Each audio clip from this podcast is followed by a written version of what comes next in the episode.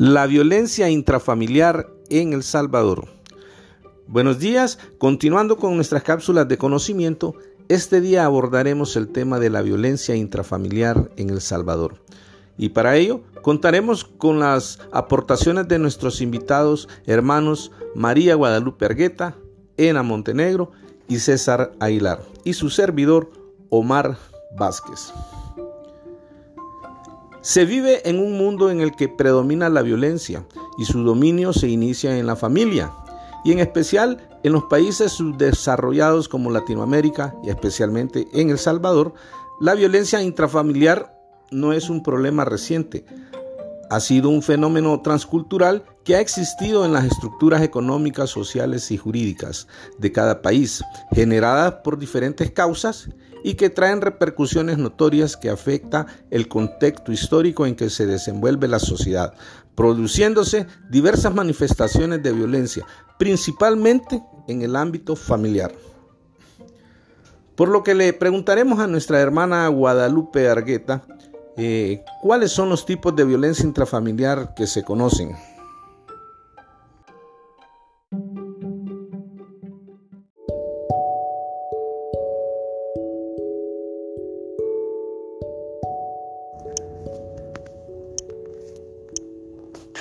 Gracias por la invitación. Bueno, existen diversos tipos de violencia intrafamiliar. Algunos son más fáciles de detectar que otros. Eh, entre ellos están la violencia física, que es la que se conoce más comúnmente. Eh, la violencia física intrafamiliar se ejecuta con el miedo, la agresión, es así como el agresor paraliza a su víctima. Se causan daños corporales tanto con golpes, con objetos y en ocasiones con armas. Eh, también se puede identificar la violencia emocional que está ligada a la violencia física.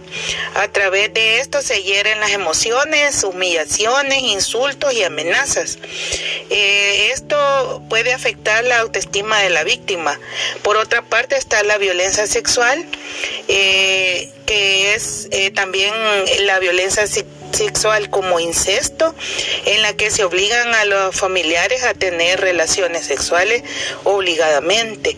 Eh, el otro tipo de violencia sexual es la violación la violencia también económica, eh, que se refiere a tener el exceso de dominio económico dentro de la familia y se manifiesta por medio de restricciones financieras, de bienes materiales y esto pues eh, afecta a las personas en su autoestima.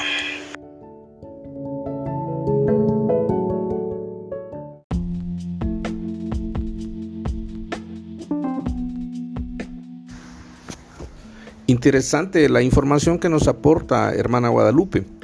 Ahora preguntaré a nuestro hermano César Aguilar que nos ilustre cuáles son los tipos de maltrato que se dan dentro de esa violencia intrafamiliar.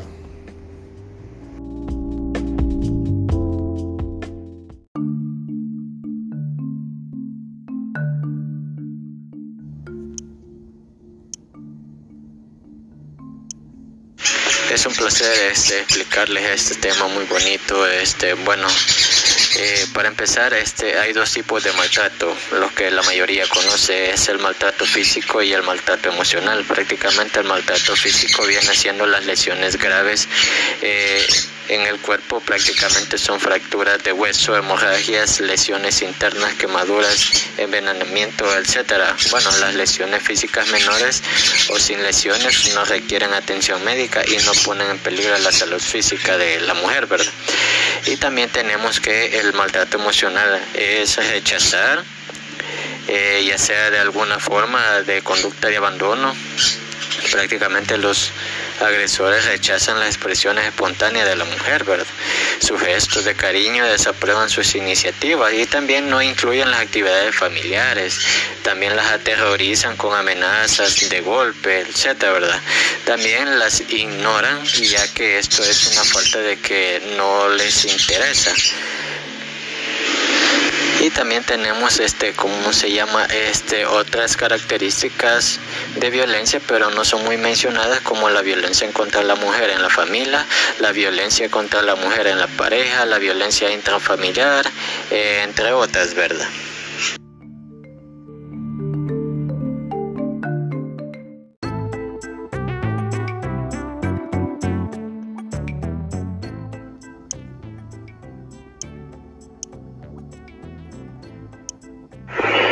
causas de violencia dentro del entorno familiar podemos mencionar eh, los celos enfermizos, cuando uno de los cónyuges al querer controlar desmedidamente a su pareja, evitándole amistades, aún el interactuar con miembros de su entorno laboral, aislando completamente a su pareja.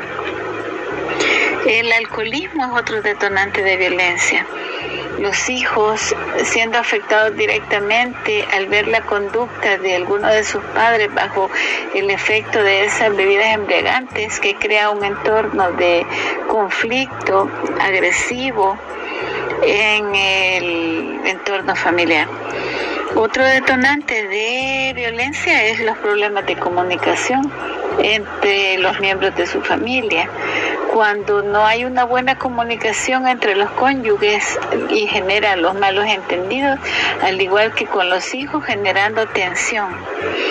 Otro de los problemas es el consumo de drogas, cuando uno de los miembros de la familia se vuelve codependiente de este tipo de sustancias ya tiene que buscarlas, genera otro ciclo de tensión bajo el entorno familiar.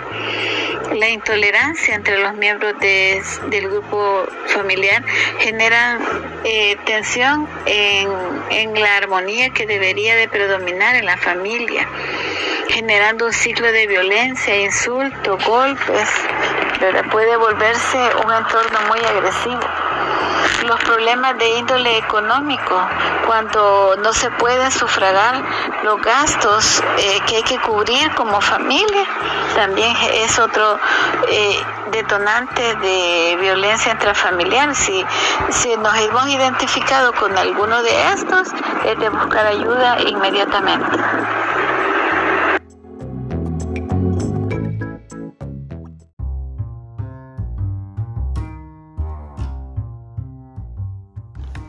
Excelente explicación, hermano César.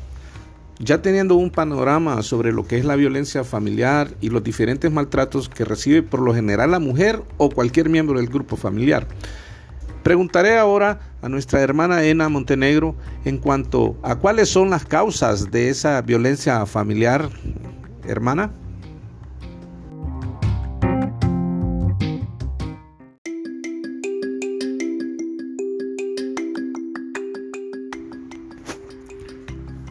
Bueno, muchas gracias por la atención prestada.